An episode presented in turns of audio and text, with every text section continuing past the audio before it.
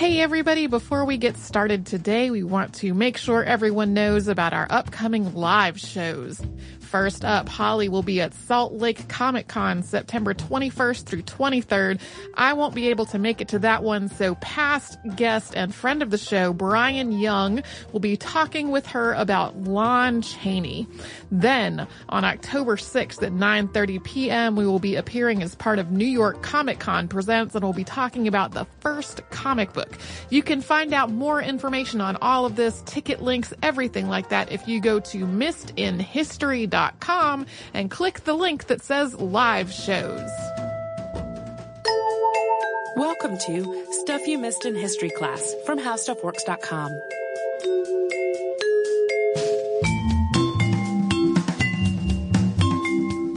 Hello and welcome to the podcast. I'm Tracy V. Wilson. And I'm Holly Fry.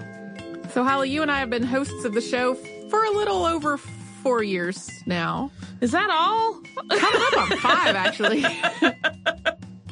now that I think about it, some patterns have emerged in the, the comments that we get when we share stories on particular topics over those, uh, coming up on five years, like mentioning Paul Revere prompts comments about Sybil Ludington, who we talked about in six more impossible episodes, uh, posts about George Gordon Lord Byron usually get replies about his daughter, Ada Lovelace, who has also been the subject of a past episode.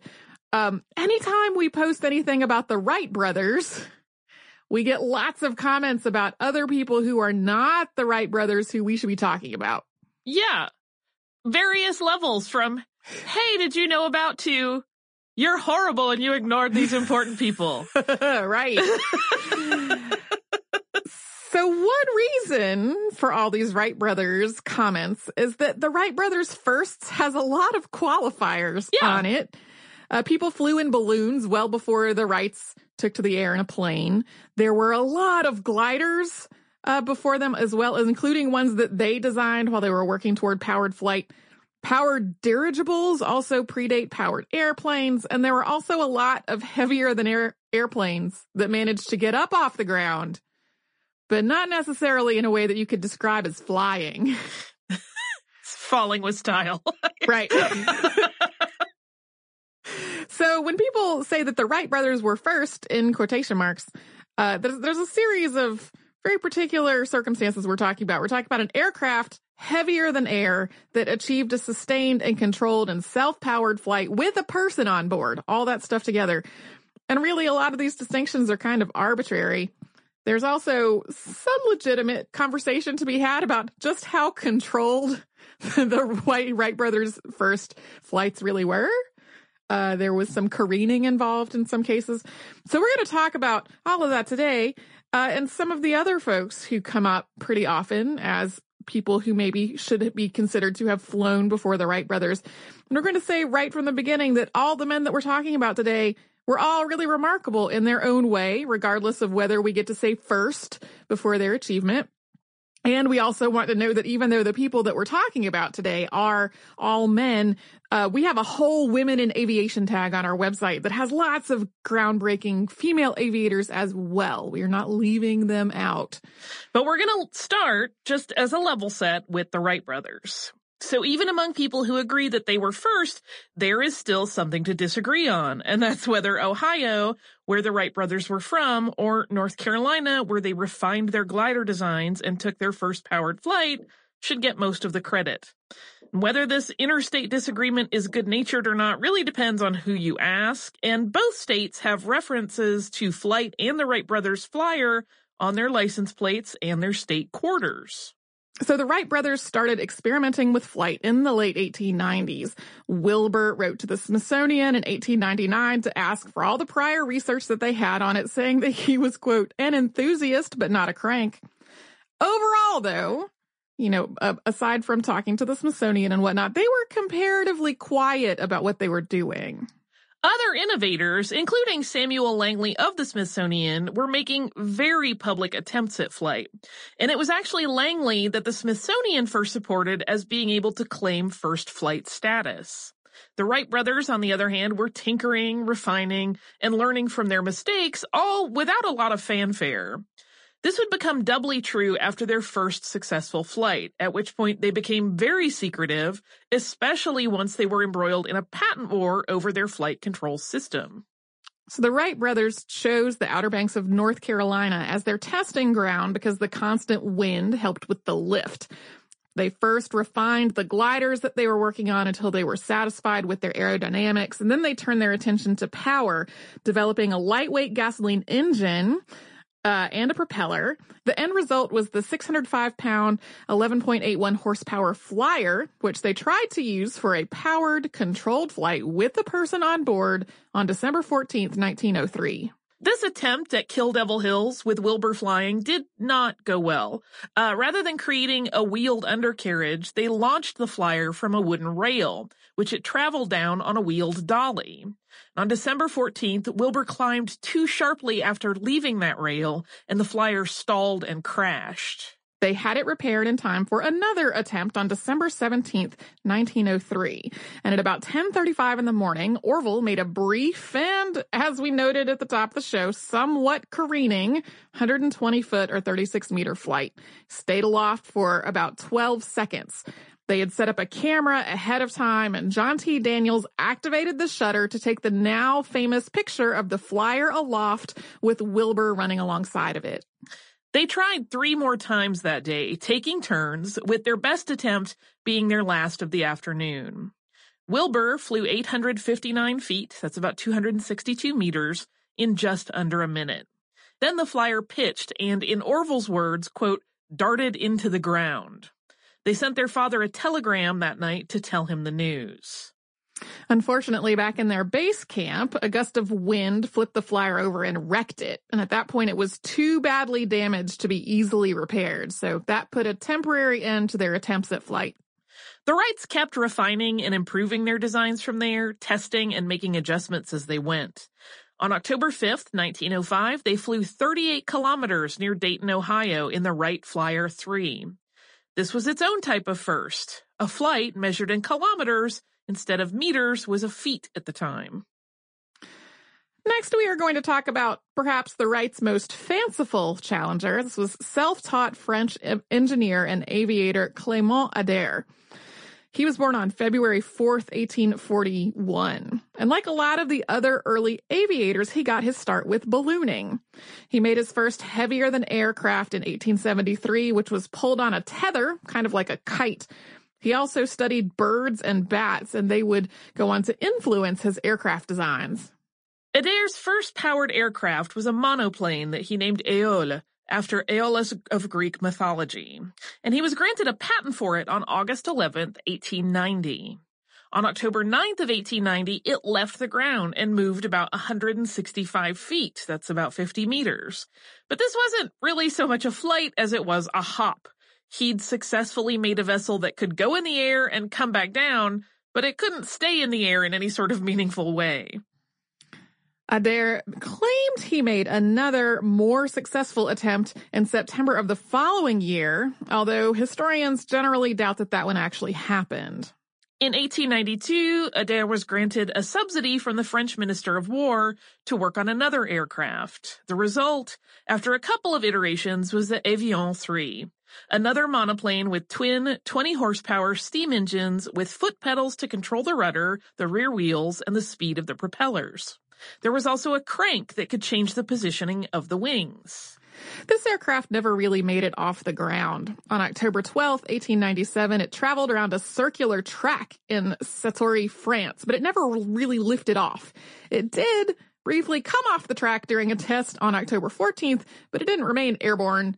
This was you could imagine as like if something hit a hit a bump mm-hmm. and sort of leapt up in the air. It was that Whee! level of yeah. because this project was being funded by the Ministry of War, the government had a representative witnessing these tests. And that general's assessment that witnessed them was that though the Avion 3 had not successfully flown, those tests should continue. The Ministry of War disagreed and it cut its losses at 65,000 francs. The Avion 3 eventually made its way to Musée des Arts et Métiers in Paris, but in 1906, Alberto Santos Dumont, who we are going to talk about next, made Europe's first public airplane flight. So uh, Clément Ader was really frustrated that he had not gotten here first, and he started claiming that he had made a successful flight aboard the Avion 3, having gone at least 300 feet or 90 meters during those October 14th tests. He offered no substantiation for this claim, though, and it directly contradicted what the general had reported. Flight historians generally agree that this is a fabrication. Trying to get in on that um, that sweet, sweet first money. Of all the aircraft that we're talking about today, Ader's looked the least like a conventional airplane. He fashioned his with wings patterned after a bat, and the Avion 3's propeller blades looked like feathers.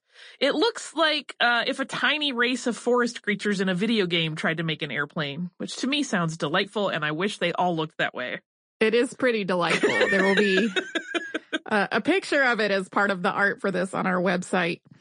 So it doesn't appear that he ever actually made a successful sustained flight, but he did succeed and innovated in other areas, including in telephone technology. He gave a demonstration of his stereo telephone device at the 1881 Paris Exposition of Electricity, and he earned a patent for it later that same year. Ader died in Toulouse on March 5th, 1926. So next we are going to get to another uh, pretty fascinating character. That is Alberto Santos Dumont. We're going to talk about that after a break.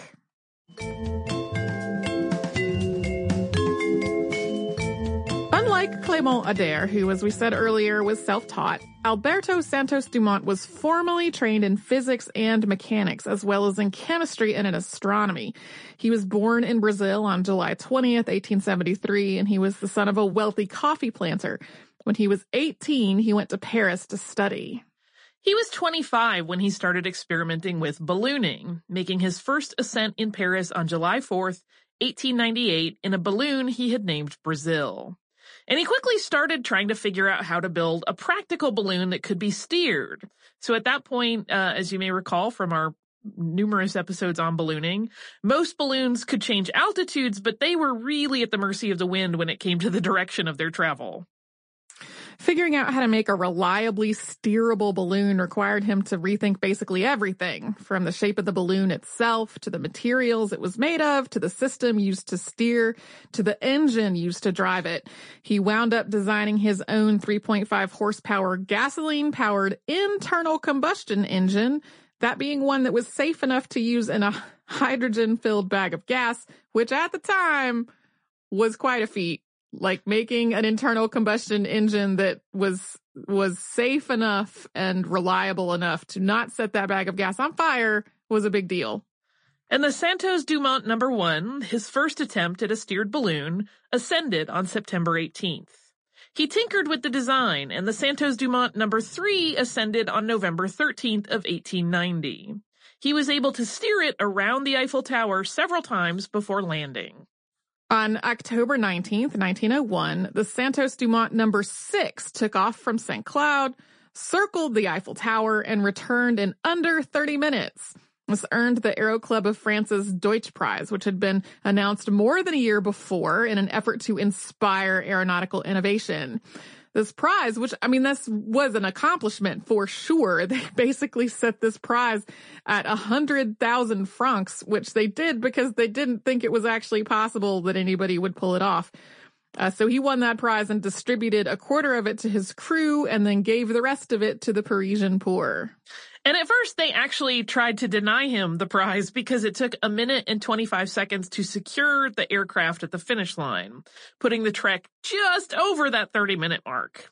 He offered to do the whole thing over again, and the judging committee ultimately reversed their decision.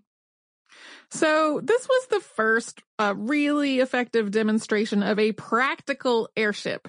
Previous attempts at airships had been a lot more limited than this design. But after this success, Santos Dumont decided that dirigibles were way too influenced by weather conditions to ever by weather conditions to ever become a truly workable method of transportation. So he turned his attention to heavier than airplanes. So back in Brazil, he designed the 14-bis, or uh, if you're looking at it, it's 14-BIS. And that's a boxy looking biplane with a 24 horsepower motor. It looked boxy because it was designed from box kites. And unlike the Wright brothers, who used a wooden launching rail to become airborne, he wanted to make an aircraft that could take off under its own means. His first attempt to do so in July of 1906 failed. Another attempt on September 7th barely left the ground. And then a few days later, he made it a meter off the ground. And every time he would sort of address the problems that came up, whatever he discovered that seemed like it was preventing him from reaching a successful flight, he would d- refine the design and then he would try again. On October 23rd, 1906, the 14-bis took off, traveled about 60 meters at about three feet in the air, and then landed. A flight on November 12th, 1906 flew 220 meters. Both of these were obviously after the December 17th, 1903 Wright brothers flight, and he was in fact inspired by that success. The reason that people point to Alberto Santos Dumont over the Wright brothers is that this whole distinction of the wheeled undercarriage on the 14-bis versus the wooden launching rail that the Wright flyer was using. The argument is that the Wright's flyer doesn't count because the plane relied on separate pieces to take off rather than an integrated w- set of wheels that were actually part uh, of the aircraft. There are also some very passionate Santos Dumont supporters who argue that the Wrights didn't fly in 1903 at all, suggesting that all their secrecy was really a cover up and that their continued use of a launching rail was evidence that they had never really perfected their earlier designs. So I don't know if I would go so far as to say that's accurate, but in terms of this was a self-contained aircraft that took off under its own power rather than using a launching rail, I kind of, my opinion is that actually has some merit. Yeah. Santos Dumont didn't stop with the 14-bis. He went on to design the Demoiselle, or Dragonfly, a practical light aircraft, and he published the plans for anyone to use to build their own. But in 1910, he was seriously hurt in a plane crash, and that led to him having a number of ongoing physical issues, and it kept him from ever flying again. He had also genuinely, passionately loved flight, and he was terribly dismayed at the growing use of aircraft in warfare. And he was especially upset by it because he felt like he was personally responsible. There had been so many developments in aviation that were either his or that built off of work that he had done. And in addition to the lingering effects of the 1910 crash, he also became seriously ill. He died by suicide on July 23, 1932. In addition to the aviation awards he earned during his lifetime, he was a charismatic showman who became something of a celebrity. Contemporary accounts also describe him as flamboyant and somewhat feminine, and there's been some speculation about what his sexual orientation might have been. Today, he is still a highly revered figure in Brazil, known as the father of the Brazilian Air Force. Multiple roads and schools, as well as the town he was born in, have been named after him. Now we will move on to Richard Pearse, who for our first year or so on the show was the person most often mentioned when we brought up the Wright brothers. He was a New Zealand aviation pioneer born on December 3rd, 1877. He was a mostly self-taught inventor and farmer. And he was granted his first patent in 1902 for a new style of bicycle that used pedals that you pushed up and down rather than in a circle. He invented a lot of other devices too, including a potato planter and a needle threader. I'm thinking about what it would be like to ride a bike where you had to push the pedals up and down. It's kind of like a stairmaster bike. That seems seems sort of mean, but probably not. Uh, he was also working on ideas for powered flight. His first airplane design was a low profile monoplane made of bamboo, wire, canvas, and steel tubing. On his first attempt to fly it, he took off from the road adjacent to his farm on the South Island. He flew 50 yards or so, and then he crashed into a gorse fence. So there were some witnesses to this flight. It definitely happened, but the details aren't recorded in any kind of official account. So there has been a whole lot of debate about exactly when this flight happened. Pearse was a bit of a loner. He never married. There weren't really people that he talked to day to day about his work. And he also didn't keep a lot of written records or notes. In most cases, when it comes to things that he worked on, patent applications are the only remaining documentation of what he was doing. And this is also why we have way less to share about his process than most of the other aviators we're talking about today. Much later, in 1915 and 1918, he wrote two different letters in which he remembered the flying having happened in February or March of 1904. Researchers reconstructed various bits of eyewitness testimony to arrive at a date of March 31st, 1903, although some have also argued that it was actually in 1902. And this is why, for the first year or so after we joined the show, he was the person so often uh, cited as a, a counter argument to the Wright brothers. However, in 2014, while doing while doing research for a book on Pearse, aviation historian Errol Martin found an old article published in the Timaru Post on November 17th of 1909. And in this article, Pearse himself contradicts the idea that he was flying anywhere close to the time that the Wright brothers did.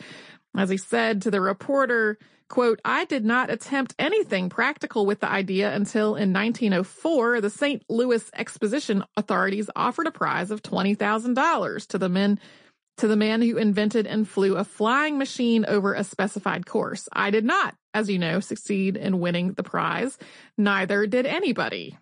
He went on to describe some tests of the machine that he was currently working on, a comparatively lightweight craft powered by a 25 horsepower engine that he had designed himself, along with the rest of the plane's components. Even the tests that he described to this reporter were more like hops than true sustained flight. And uh, Errol Martin suspected that the reason that the 1902 or 1903 date persisted for as long as it did was because people were looking for substantiation that that flight occurred somewhere around that time, not six or seven years later. Pearse himself also said that he didn't fly before the Wright brothers uh, and that he became motivated to work on his own aircraft after their successes. So uh, the counter argument that we've heard most often in response to uh, Richard Pearse saying that he had not beaten the Wright brothers was that he was just being nice.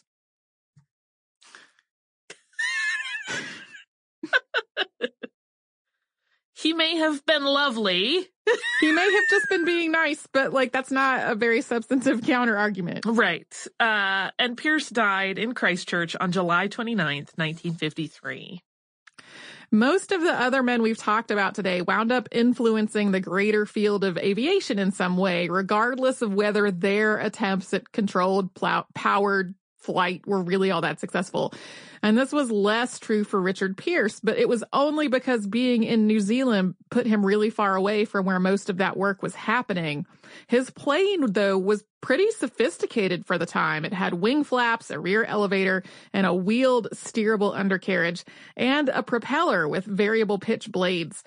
Because he was so physically removed from most of the other people physically doing this work, though, not a lot of people who were trying to come up with workable aircraft actually saw it or got to learn from it.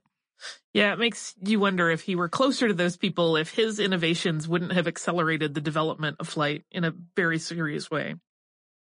And for a time after his death, Pearse's work was nearly forgotten. Fortunately, knowledge of his efforts did survive. An auctioneer offered his last plane to the Canterbury Aero Club, and aviation engineer George Bolt later bought it and donated it to the Museum of Transport and Technology in Auckland, where a replica is now part of their collection. Although it seems unlikely that Pearse achieved true sustained flight in his aircraft, modern replicas powered with ultralight aircraft engines have been capable of flight. So we're going to take one more quick sponsor break before we talk about our last first flight, which was uh, by Gustav Whitehead.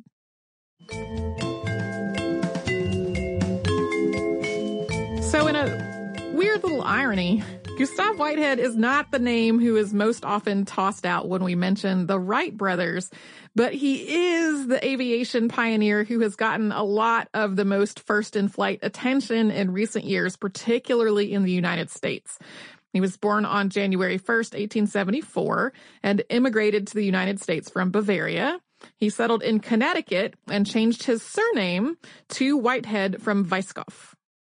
The idea that Whitehead might have flown first has come up periodically since the 19 teens, and the most recent big wave of attention uh, came in 2013.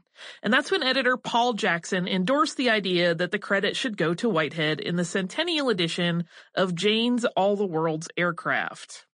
Australian John Brown launched the website gustav-whitehead.com that same year, laying out various pieces of evidence that Whitehead was the first to fly, including what's purportedly a piece of photographic evidence. So here are the claims. On August 18th, 1901, the Bridgeport Sunday Herald reported that Whitehead had made a half mile flight four days before, on August 14th, aboard a very bird like monoplane known as Number 21. And as still happens today, other publications picked up this story and mirrored it in their own pages without doing any additional reporting of their own on it. This report listed two men as having helped Whitehead in this effort, and those were James Dickey and Andrew Seeley. In an article in American Inventor published April 1st, 1902, Whitehead himself also claimed to have flown for several miles over Long Island on January 17th of that year. He claimed that flight and another shorter one took place on the same day. From there, Whitehead made a failed bid to enter an aircraft in the aeronautical competition at the Louisiana Purchase Exposition in St. Louis in 1904. That was the same one that Richard Pearse referenced in his 1909 newspaper interview. Whitehead built several other aircraft between 1906 and 1909, none of which ever apparently flew. When a Scientific American reporter visited him in 1903, he was actually working on a glider and not on a powered aircraft. There were doubts about his claims, even at the time. A much different article appeared in the Bridgeport Evening Farmer in 1902, titled Unrealized Dreams Last Flop of the Whitehead Flying Machine. It detailed the various gripes of Whitehead's financial backer, Herman Lindy, who had invested $6,000 in two machines and was disappointed in the fact that neither of them could actually fly. The Bridgeport Post published a similar critical article on the same day. Whitehead died on October 10th, 1927. And then in the 1930s, somebody stumbled over that initial article that had reported that he had a successful flight. So people started trying to track down confirmation of whether he had flown or not. Andrew Seeley could not be located and he wasn't listed in any local directories. They did, however, find James Dickey, who not only said he had not witnessed the flight, but also said he was not even there. He did not know any Andrew Seeley, and he had never even heard of any flight in that or any other Whitehead aircraft. When an interviewer tracked him down in 1936, he said, quote, I believe the entire story of the Herald was imaginary and grew out of the comments Whitehead discussing what he hoped to get from his plane. It's also impossible to go back and review Whitehead's notes and schematics to try to replicate his aircraft and see if it actually worked, because he didn't leave any. A few photographs do exist of his 1901 machine, although all of those show it on the ground and not in the air. No photograph is known to exist of the machine that purportedly flew several miles in 1902, and no photographs exist of one of his aircraft in flight. There are photos of an unpowered glider, as well as one that was flown without a person aboard. This new, in quotation marks, photo evidence that was alluded to in 2013 is a really heavily enlarged detail of an exhibition that was shown at the Aero Club of America in January 1906. This vastly zoomed in on picture shows a white blob shaped roughly like one of Whitehead's airplanes when viewed from above. People looking to support Whitehead's claims did interview a number of witnesses between 1934 and 1974.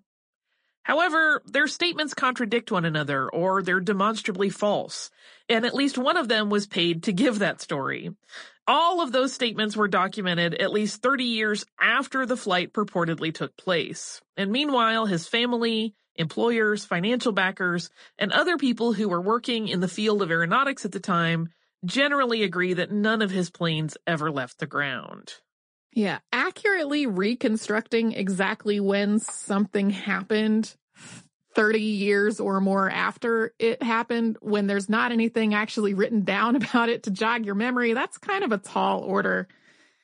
So in 2013, the Smithsonian published a number of lengthy rebuttals of all the various Whitehead evidence, and then Scientific American did as well. refuting Whitehead's supporters' use of its own past reporting as support for their claims. So people basically were pointing to old Scientific American articles being like, well, right there, it says that he flew. And then Scientific American was like, actually, that's not what it says. Supporters often claim that the only reason that the Smithsonian won't seriously consider the possibility of Whitehead beating the Wright brothers to powered flight is that the contract they signed for the flyer specifies that they won't display a challenge to the Wright brothers' claim to be first. But as quoted in The Economist, aeronautics curator Tom Crouch said, quote, should persuasive evidence for a prior flight be presented, my colleagues and I would have the courage and honesty to admit the new evidence and risk the loss of the Wright Flyer. This whole disagreement did basically lead Ohio and North Carolina to put aside their differences and basically both say not Connecticut, though. one of the things that gets pointed to a lot in this whole thing is like, look at how many other articles say this happened. They can't all be wrong, but like they're all articles that are spawned from one account. Yeah, they're yeah. all reporting one article, which continues to be an issue in media today. when one thing will come out and a bunch of other people will re-report that one thing without doing any additional reporting on their own. And then like there's now there's a story that's false and everyone believes it. Uh do you have some listener mail? kind of. Uh, i more have an update. Okay. Uh an update on our our uh episode about the H.L. Hunley which literally just came out. Yeah. Um because the day after it came out, people started letting us know that the Friends of the Hunley had issued a press release related to the research that we talked about in it.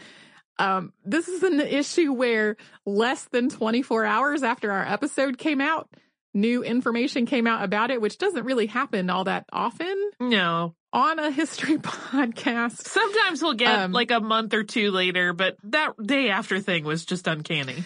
Yeah, and uh, it was vexatious not only for that reason, um, because basically what the press release from the Friends of the Hunley does is that it uh, states that Dr. Rachel Lance's research is incorrect. Uh, they said that they considered and rejected a blast wave as the cause of death for the crew quite a while ago.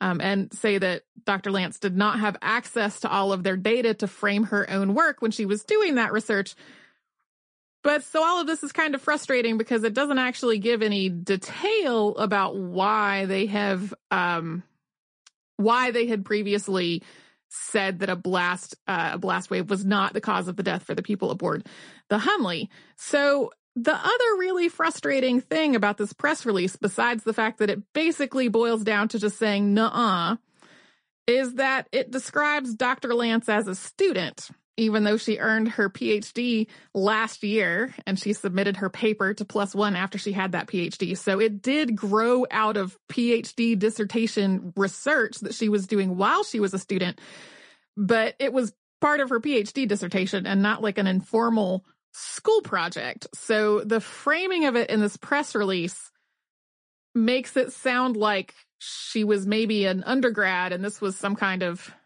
casual activity that she embarked on. Um, and it's clear from a lot of the comments on the Facebook post where the Friends of the Hunley shared this press release initially that a lot of people definitely read it that way. Like there's a lot of really patronizing, oh, it's cute that the student did some kind of project on this, but obviously that's not right. Um, uh, they also uh, originally called it fake news which in addition to being incorrect is a really politically loaded term at this point. So I wanted to number one say, okay, that development happened less than a day after our uh, our episode came out. But I also, it's really important to note that having your work scrutinized and assessed by other people is an important part of science. Uh, people make errors, and peer review is not foolproof. So, of retesting a, a hypothesis to confirm whether it's correct. Like that's a critical part of the scientific method. But that's also not really what was happening with this press release. The the press release the the most of the detail was just no it wasn't and not actual uh, discussion of her methods or conclusions or anything like that. So at this point, on the one hand, we have a paper that was submitted to a journal that shows all of her work and acknowledges its own limitations. And then on the other hand, we have a press release saying basically not, that's not right without giving any detail about why that's not right. So, uh, I'm just going to say if folks want to you know, refute these findings or do additional research, great. That is part of science and discovering things. Uh, but it was highly frustrating to um, have this this press release basically offer no detail and then also frame the whole thing in a pretty patronizing and dismissive way. It reads really dismissively, and it yeah. mischaracterizes her work, which is that's one of those things that just gets my hackles up. Uh-huh. Like, like it's fine to contradict people, but you can't like mischaracterize them in a way that favors you, even though you have no evidence. Right. You know, just by trying to like undermine their credibility. Well, and they may have evidence. They just didn't share what that evidence it, was. Yeah. Um, there's a link to the most recent uh, uh, research that's been done um, by, I think it was the Navy, using data from the Friends of the Hunley and their whole project. But that report came out before this paper did. So it is also not a refutation of what's in the paper because it's not like it came out before the paper. Right. It doesn't it doesn't say here is why this paper is incorrect or whatever. Uh so anyway, that that was irksome. um but you know, when something happens less than 24 hours after your show that came out about it, you sometimes you got to do a little update uh, after a surprisingly short period of time. Uh, also, apparently, at some point in that episode, we said something like 1926 when we really went meant 1826. Sometimes we misspeak. Numbers are tricky for me. Like I'm, that is what I am most likely to ever just blurt out the wrong thing is a, a year or a yeah. date. Yeah. Well, you, you, as you and I were recording the episode today that we recorded, one time I said November when the piece of paper clearly said October. So we have all been there. Uh, yeah, we misspeak sometimes. Um, if you would like to write to us about this or any other podcast, we're at History Podcast at HowStuffWorks.com. We're also on Facebook at Facebook.com slash Missed in History and on Twitter at Missed in History. Our Tumblr is MissedInHistory.tumblr.com and our Pinterest and our Instagram are both also at Missed in History. You can come to our website, which is MissedInHistory.com, where you will find show notes of all of the episodes that Holly and I have ever worked on together. Those are now for our newest episodes. They're part of the actual episode player page page. So all that stuff is all there together. Uh, and on the episode player page for this episode, you will also see photos of most of the aircraft we have talked about uh, there in the in the cover art for that particular episode. So you can do all that and a whole lot more at missedinhistory.com. For more on this and thousands of other topics, visit howstuffworks.com.